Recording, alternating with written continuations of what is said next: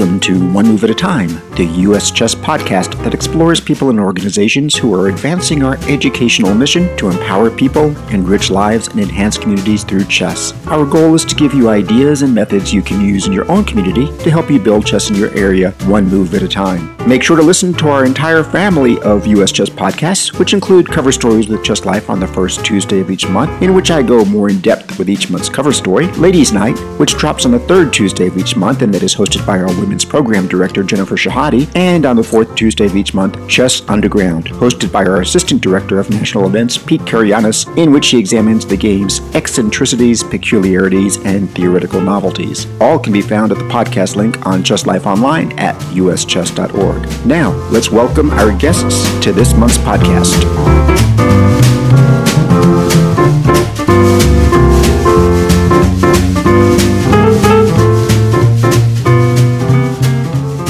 It is a pleasure to introduce Chris Wainscott to the June edition of One Move at a Time. Chris grew up in Midland, Texas, where he learned to play chess at the age of four towards the end of the Fischer boom. He now lives in Wisconsin. Chris has written for Chess Life, Chess Life Online, and American Chess Magazine, while also maintaining his website on the road to chessmaster.com. He wrote our July 2015 cover story in Chess Life about our new golden age of American chess. In January 2014 edition of Chess Life, he wrote about improving as an adult player. On Chess Life Online at uschess.org, his articles include, among many, an obituary of Sevan Muradian, an interview with Alex Velyakinov, and a 2015 article about Awonder Liang, who at that time had become our youngest IM to that point.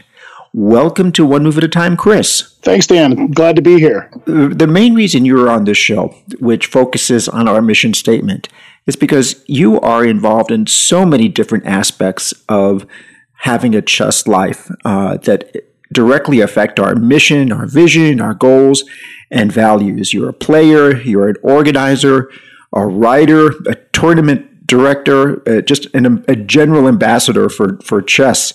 Is is there one particular aspect of this that gives you particular pleasure as a, a, in your chess life? Yeah, I you know I, it's funny because I didn't start out intending to be any of those things other than perhaps a player. But it felt like the deeper I got immersed into the world of chess, the more things I realized uh, were out there in terms of possibilities.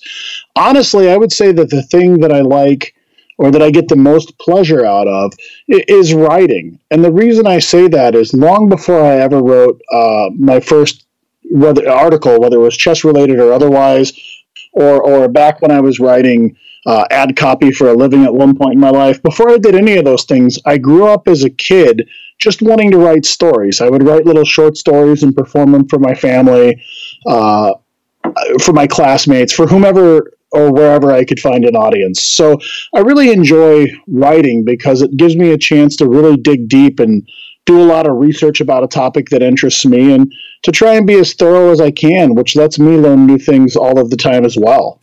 Well, the, let's get into some of your writings. Um, so it was the July 2015 edition of Chess Life where you did the cover story uh, titled "A New Golden Age for American Chess." You know, since you wrote that, things have only gotten wildly better. It's almost more like we're in a platinum age of American chess. You know, what are the happenings and trends that you think will make the biggest long term difference to American chess? You know, it's funny. That has to be the best piece of timing I've ever had in my life regarding anything. When I wrote that article, I was already seeing some of the things that I'll that I'll talk about here in a second as being uptrends and, and just wild ways in which we could only get better as a, as a nation uh, on every level of chess. But since then, look at all of the things that have happened. Sam Shankland's become a world elite player.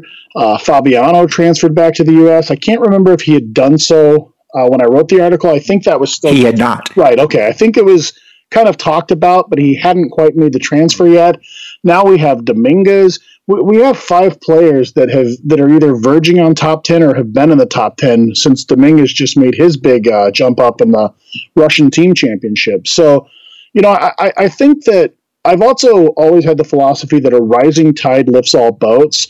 So, while as a fan of chess and professional level chess, I like seeing all of the things that are happening at the top. I think that that just kind of goes down the line and feeds itself. The more the the more interest that comes about, uh, or, or, that uh, I guess what I'm trying to say is the more interest that the public at large has in the game as a result of some of the things like winning gold in the Olympiad, winning silver in the most recent Olympiad, those things make it all the way down the line. I think that a lot of kids then get interested in chess because they see it as something that you know that isn't such a closeted activity in the US anymore. I think that a lot of times that's been the issue where people who play chess have always kind of felt like we're on the fringe. Well, now the US is a legitimate elite world power for the first time since perhaps the 30s, and I think that as a result of that, it makes more of the we'll call them, you know, regular run of the mill GMs have more opportunities to teach kids, more kids get interested, more families get interested, more people in general. So I, I think that, you know, since we've, since the time that article was written, I've seen so much more interest in chess just from the general public. Uh, I, I still feel like there's a lot of room to grow there. I would have liked to have seen a lot more mainstream coverage of the Caruana Carlsen World Championship match. I would have liked to have seen a lot more mainstream recognition of the the two uh, prior Olympiads where we won gold and silver respectively. But I think those things will come, and I think that uh, the the more that we keep growing chess from the bottom up. I, I just think it'll benefit everybody who loves the game. And when you wrote that article, uh, you had just recently, like only a year or so earlier, you, you were pretty much trying to break into the chess journalism business, at least as far as chess life was concerned. I'm not sure if you were writing for any other publication before that. Uh, talk a little bit about how to get it, it, for people that are think they have a story to tell and want to get um, involved in chess journalism. How did you start with this? So I started by writing for myself. Um, I created a blog, which was one of the old Blogspot blogs, and I, it's still out there. If you just look up uh, something like on the road to chessmaster.com uh, and put the word blogspot in there, that'll pop up. And I just started writing for myself because I wanted to, you know, I wanted to kind of dust off my writing skills. I hadn't used them in a while and I had read something that Botvinnik had, had written in his 100 uh, Greatest Games book, where he talked about if you were if you wrote about chess specifically he was talking about analysis but i take it beyond that. So if you wrote about chess and you made that work available for others to see you had to be deeply honest well, the thing that I was focusing at at the time was just becoming a stronger player. So, one of the things I would do on this blog is I would write about how I had a plan to improve and this is what I was going to do. And then because I was putting it out there, I had to go back and kind of give progress reports of what I had done versus what I had said I would do, and so on and so forth. So, to answer your question, what what you really need to do if it's something that you want to break into is you have to decide that you're willing to grow an audience by just writing what you want to write. As a matter of fact, John Hartmann touched on this recently in an interview on Ben Johnson's Perpetual Chess podcast, where he talked about how the, the first however many dozens or hundreds of things he wrote, he just wrote for free, whether it was for his own blog or for another blog or for a, a, state magazine or whatever the case would be. Just anyone who was willing to give you a chance to write, take the chance and write. And I and I have to echo John's comments very, you know, very much the same. If anyone out there is interested in becoming a, a chess writer or any other kind of writer, find someone who will give you the chance to write something understand that you're probably not going to make any money doing it at least for a while and just do it out of love if you if you hone your craft out of love of doing it the only thing that'll happen at the end of the day is you'll get better once you get good enough opportunities will come along it, it certainly helps if you're a titled player or anything like that but i think that myself and certainly to a much larger extent, John, are proof that you don't have to be. If you have a love for writing, if you have a love for chess, you'll find an audience. And I can echo that with my own personal story. I when I started with chess journalism, it was writing the club newsletter for the Savannah uh, Chess Club in Savannah, Georgia. You know, and I, I certainly wasn't being paid for that, but I, I found that it was something that I was interested in, had a talent in, And the next thing I know, there was a straight line to working for Chess Life magazine. So that that's I think excellent advice you've you've given. And for people that are interested in writing for Chess Life, sometimes they think that we're some sort of corporate monolith and unreachable. But I went back and looked at our old emails, and you just you introduced yourself to me via email, said I'm interested in writing. Um, you know, these are the topics I'm interested in, and pretty quickly you were writing for Chess Life. Yeah, and I, I would actually, it's funny, I, I, realized that I wanted to circle back to that really quickly before you mentioned it. I, I think that the other thing that people need to understand if they want to be a writer is just take a chance. The, the worst thing that can happen when you ask if you can do something is that you can be told no. It's not going to be a, a, devastating blow that you'll never recover from. It's just how life goes sometimes. And so that's exactly what I did. I mean, I remember very well uh, when I wrote you that first email, I just I decided that I thought I was getting reasonably good at writing, or at least that I was starting to make more sense when I would write. And so I thought, well, why not ask for a chance? And I believe, if I recall correctly, you initially turned me down because I was looking for a column, but I was persistent in bringing up the topics I wanted to write about. And you said, sure, I'll give you a chance to write about being an adult improver and off we went. So I think it's important for people just to realize that if there's something you want to do, reach out to somebody who can make it happen and ask for their help. And that article about being an adult improver was in our January 2014 issue, and it was essentially a feature length version of Lev Alburt's Back to Basics column. Uh, tell me some of your memories about working on this article and working with Lev? Well, first of all, it was honestly it was just really cool to get to talk to Lev. You know, he, he's he's an old school guy. He does everything with a pad and paper. So we had an actual telephone conversation, which seems rare in and of itself these days. But you know, I, I I called him. We talked for a while. He asked me a bunch of questions about my approach to both playing and analyzing and preparing to play.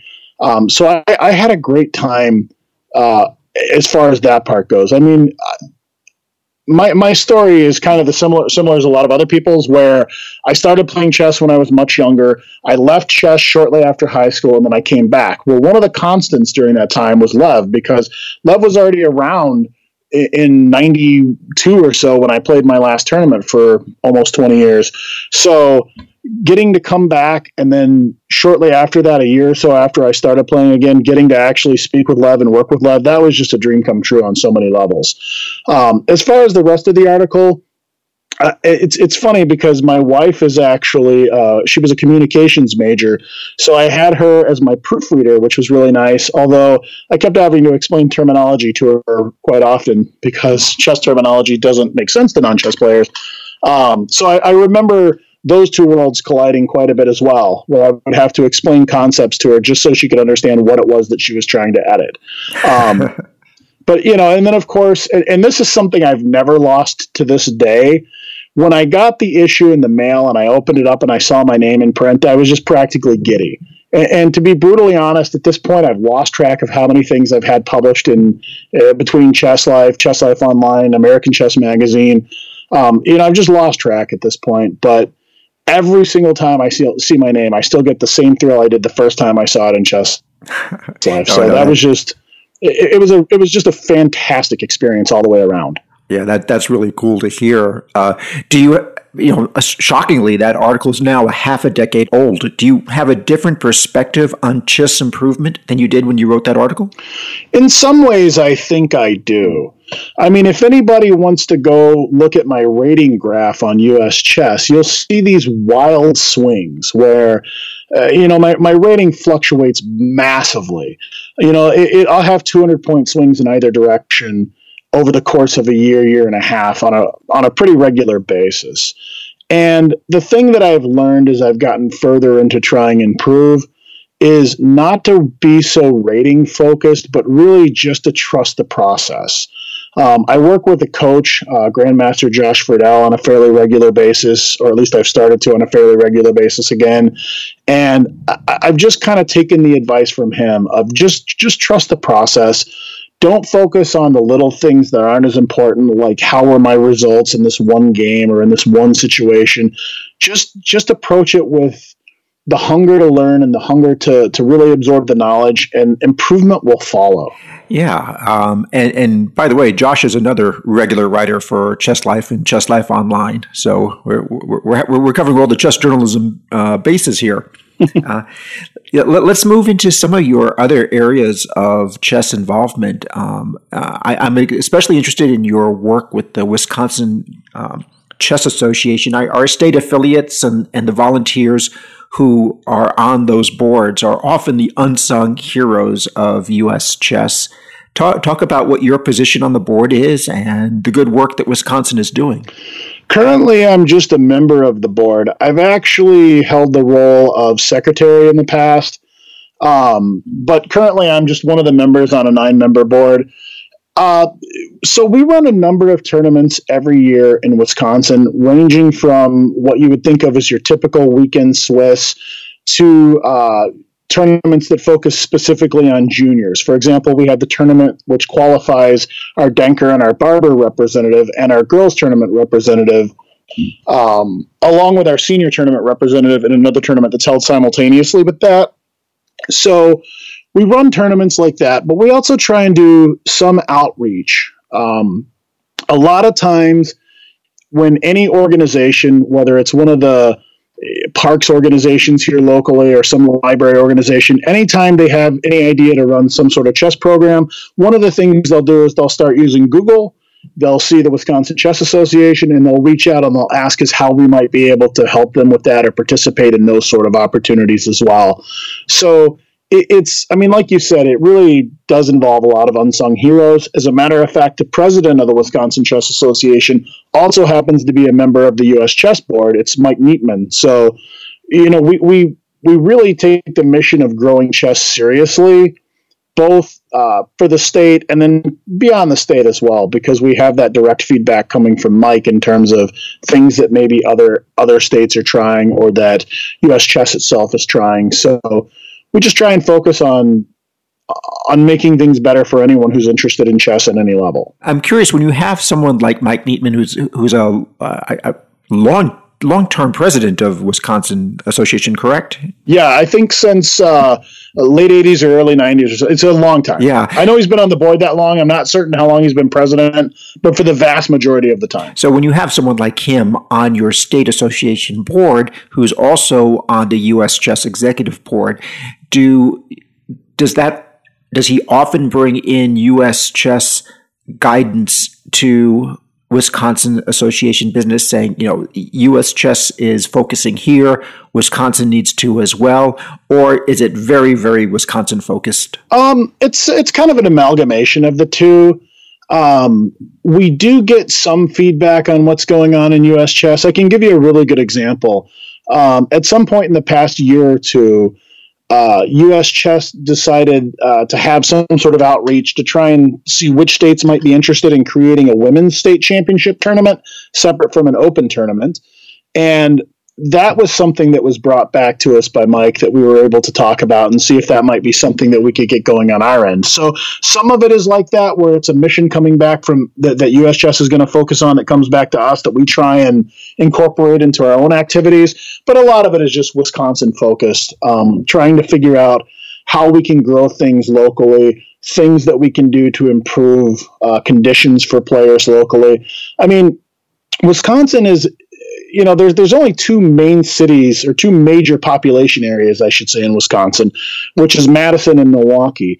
But if you if you look at a breakdown of all of the chess players in the state, they actually come from all over the state. It's not just those two areas. So there's a lot up in the northeastern part of the state, Green Bay, etc. There's a bunch that live up on uh, towards the Minnesota border.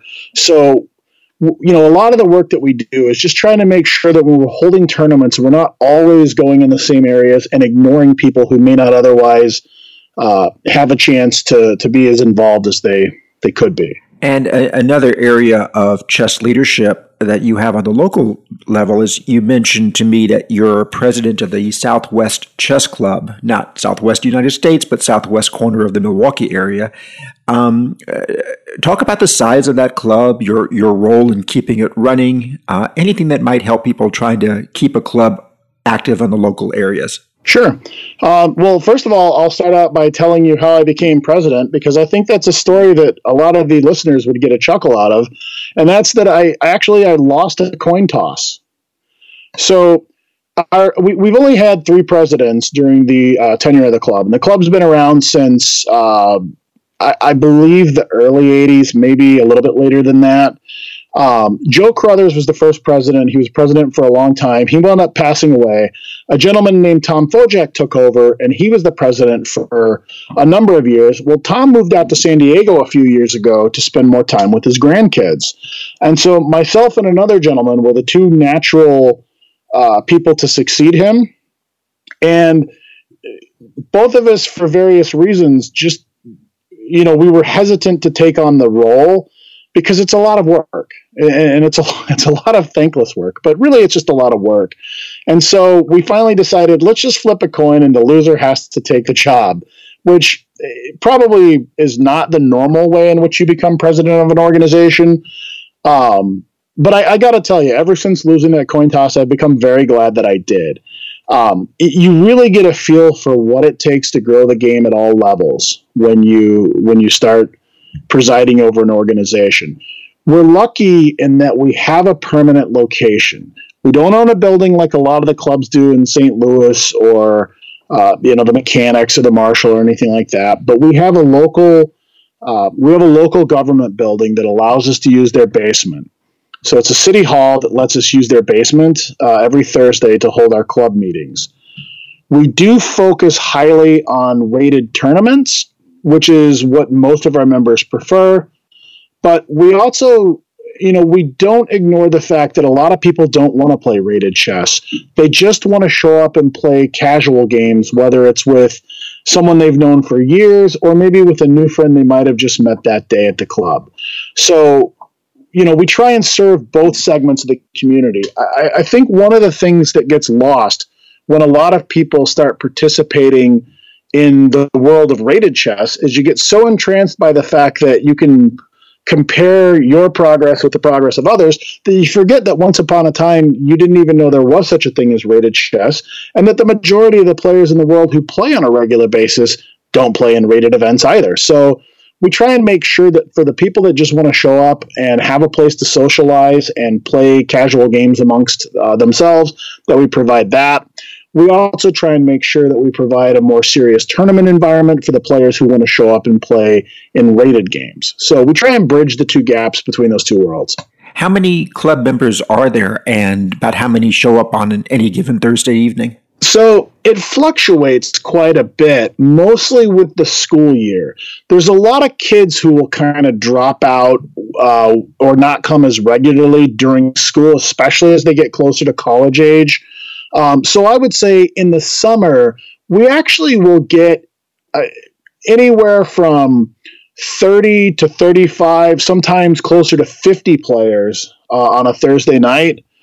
Um, during the school year, or especially during the winter when we have inclement weather, then it kind of dwindles down to the core 20 to 25 of us that show up on a regular basis.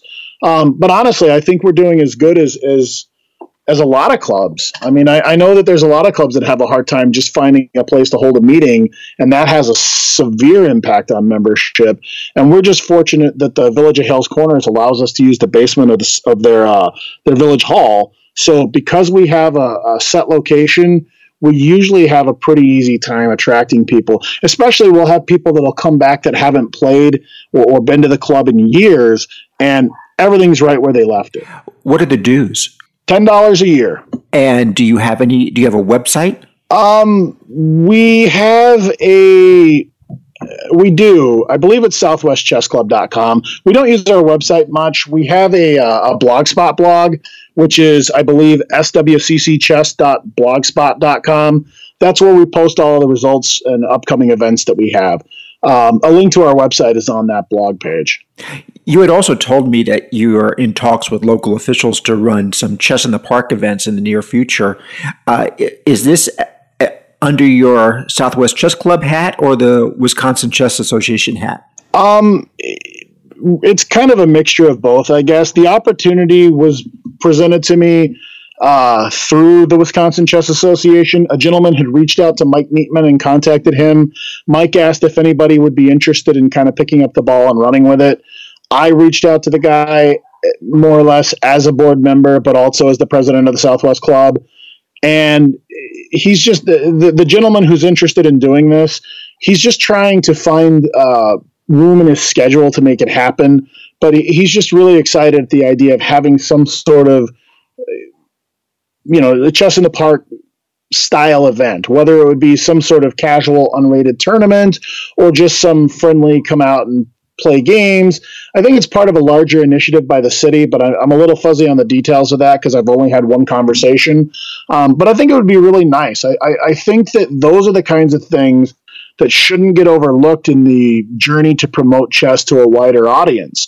You know, I, I we used to uh, the Southwest Club used to go to Polish Fest, which is one of the local ethnic festivals here every year, and we would get quite a few people who would stop by the booth that we had at Polish Fest, and they were just excited to to see that hey, there's a chess club in the area. Some of them wound up becoming members and showing up to the club on a regular basis. Some we never saw again. But those kind of little initiatives where you have community outreach, you know, those can be so, so beneficial. Are there any kind of equivalents in the Milwaukee area of New York's Washington Square Park where chess players are already gathering? Not as far as I'm aware. I mean, there's a couple of local coffee shops where occasionally people will meet up, but nothing on a regular basis like Washington Square or anything like that, where you know you can go there, uh, or Chicago where they have their chess pavilion park. There, there's nothing like that here, unfortunately. May, maybe someday I'll add that to my growing list of irons in the fire. well, and, and to that point, you're you are looking to uh, uh, while you're certainly a, now a professional chess writer, uh, it, it's not the most lucrative of professions. And uh, you, you, you mentioned that you're in the process of becoming part owner of a local business that runs scholastic tournaments, after school programs, and private lessons. Um, what what is going on with that? Is this a, a new business uh, that's being created from the ground up? No, it's actually an existing organization that, as of four days ago, I, along with another gentleman, became uh, the the new owners of. Um, it, it's the name is the International Academy of Chess. We're going to wind up rebranding it to have a more uh, area specific name at some point, although that's kind of low on the priority list right now. Um, but it, it's an exi- it's an organization that's existed for quite a while. I think we're actually the fourth ownership group. Um, most of the focus is on after school programs and private lessons, and we also hold uh, something around a half a dozen scholastic tournaments uh, each year with both rated and non-rated sections. Um, it, it's I can tell you if you would have asked me two months ago, hey, would you be interested in becoming owner of a scholastic chess organization, I would have told you I'd never have the time and there was no way. But once the opportunity was presented to me and I realized that because of the fact that the, the, the prior owner is actually moving out to San Francisco to take a job at Bay Area Chess, it was either I stepped up and, and helped take this over or there was a chance that it would kind of just start to die off. Now, it's not like we're the only local scholastic organization. There are a couple of others. Uh, there's one that's really well run um, that's run by Alex Bettinelli, which is the Wisconsin Chess Academy. And so it, it's not like Scholastic Chess would have taken a huge hit had we had myself and the other gentleman not stepped up.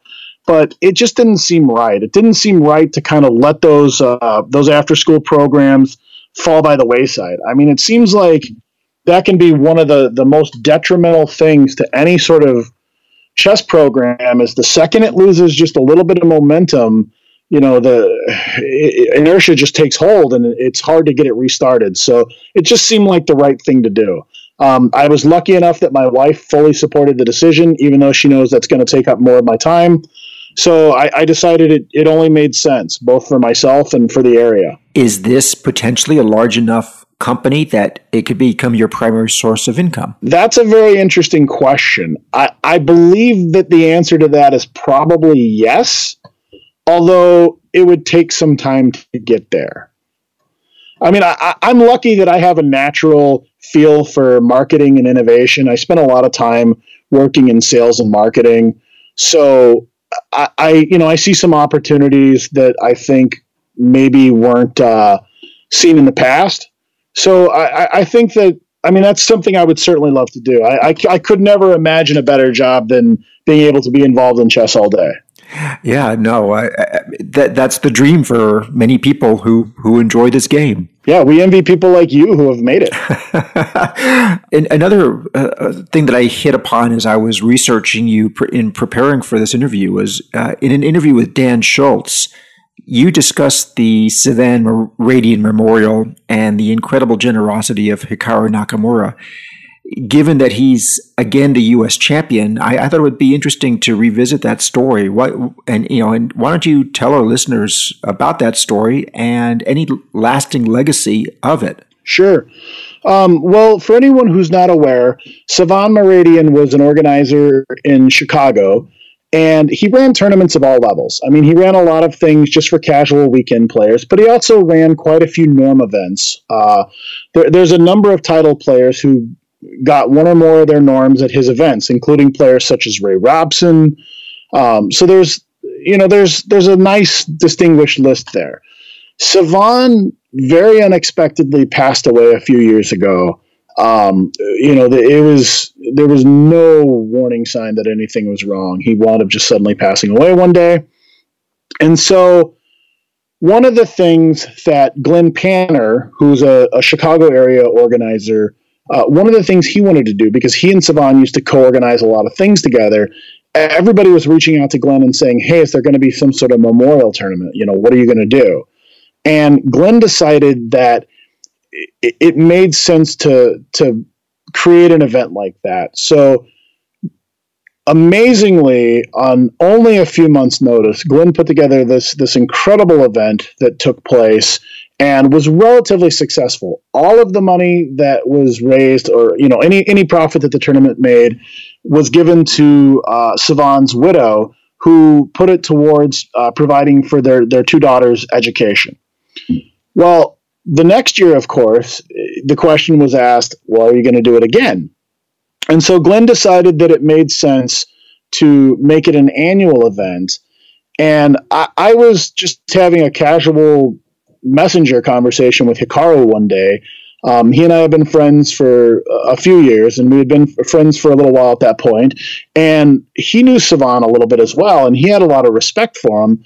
So when I was just casually mentioning, "Hey, yeah, you know, I'm going to go play in this event, and I'm hoping to, you know, I'm hoping it'll be successful," he said, "Well, I think I'm going to match anything you guys raise." And so, you know, I, I I mean, I'm I'm almost never at a loss for words, but even now, a couple of years later, it's still really hard to find the words. It, it was it's one of the most incredible acts of generosity I've ever witnessed. You know, here's a guy who it's and, and the thing about Hikaru doing this, he wasn't looking for any publicity.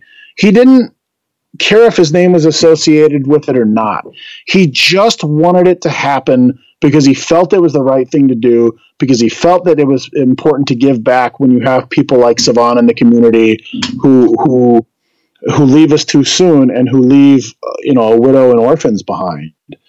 And I was actually the one who outed him. Uh, this was.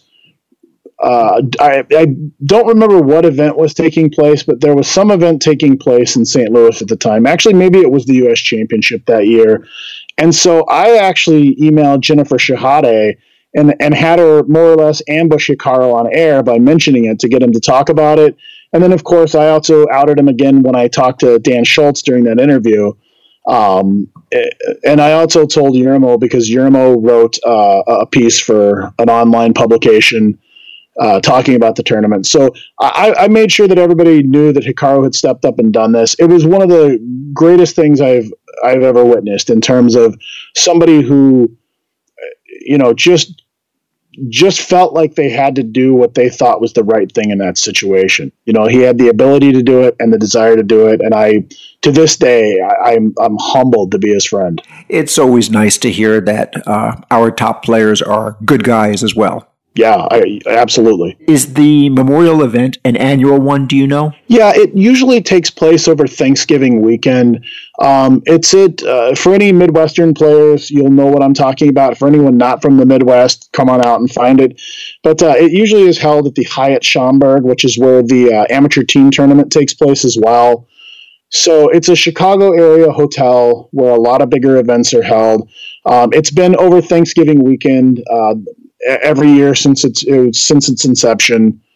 Um, as a matter of fact, I took over running one of the Wisconsin-based tournaments, uh, or well, I co-took over running one of the Wisconsin-based tournaments and got it off of that weekend, so there was no competition. I didn't want people having to decide which event to to to give their their entries to. This is our 80th anniversary year at US Chess, and I'm asking this question of all of my guests. So, in your you're, you're next on the firing line. What has US Chess meant to you? Community. I think more than anything else, community. Um, when I when I first started playing chess, you know, as you mentioned in the introduction, I was four years old. My mom and some of her friends just were learning how to play. It was the tail end of the Fischer boom. It was 1977. So the Fischer boom was, for all intents and purposes, in its death throes. They decided they wanted to learn how to play. I thought it was kind of interesting. Um, so I, you know, I learned how to play as well. And I enjoyed playing casually with either friends of mine who might know how to play, or my mom, or my grandfather, um, or, or anyone like that. I just I had a good time doing it. Well, when I was in uh, the ninth grade, I was introduced to rated chess by my my ninth grade uh, history teacher who ran the chess program at the school that I attended at the time, and I wound up playing in the Texas Junior Championships, and I thought that was you know it was, it was kind of cool. And then what I learned in the ensuing years beyond that is that you know once you once you become a member of US Chess, you have this ability to go find local area organizations, whether it's a, t- a weekend tournament that's being held or a club that takes place on a weeknight. You know, you can you can look up these organizations, and when you go there, you already have something in common with everyone in the room. You know, when I when I decided to make a return to chess in 2011 the first thing I did is I looked up the US Chess website. I found uh, a couple of local clubs in the area, including the, the one that I'm now president of. And I went to their club meetings and walking through the door, nobody is looking at you like, oh, you know, what's this guy want? What's he doing? You don't get any of that kind of stuff that you do in so many other activities. Instead, what you get is a group of people who understand that you share uh, an enjoyment for for the same activity. And so who embrace you as a result? They're talking to you like you're an old friend within minutes. And you know i've, I've had jobs over the past few years where i travel quite a bit for business. And even when i travel to another city i can just find a club in the area show up and again it's like you've got a dozen friends in the room with you within just a few minutes. So to me it's us chess really is about community community at all levels from you know, if you're interested in, in serious top level chess, you can you can see that as part of US chess. If you're interested in just community gatherings, you can see that as well, and everything in between. Chris, I really love that answer. It's really nice to hear how much the game and the organization has has meant to you. And you know, again, as I'm looking over this list and what we've talked about and all the various aspects of chess that you're involved in. I, I think I'm going to dub you the Renaissance man of chess. Isn't that Dan Heisman's title? Oh, is it? Okay. Well, I think I, he used to have a show called Ask the Renaissance Man. okay. But I could be like the, the, the Renaissance uh, prince or something. I don't know. He's the king. okay. And and and Dan Heisman, if I if I've stolen that, I apologize. It was unintended. I, am probably one of only a couple of people who even remember that show. It was a long time ago. Well, that would speak to the point of you being the Renaissance man. That's true. so, Chris, thank you very much for joining us on One Move at a Time and keep up all the good work. It was a pleasure to be here, Dan. Thank you so much for inviting me. You're welcome. Bye-bye. Bye. Thank you for listening to One Move at a Time. Our theme music was composed by Alex King, a national master who lives in Memphis, Tennessee. US Chess is a 501c3 educational nonprofit.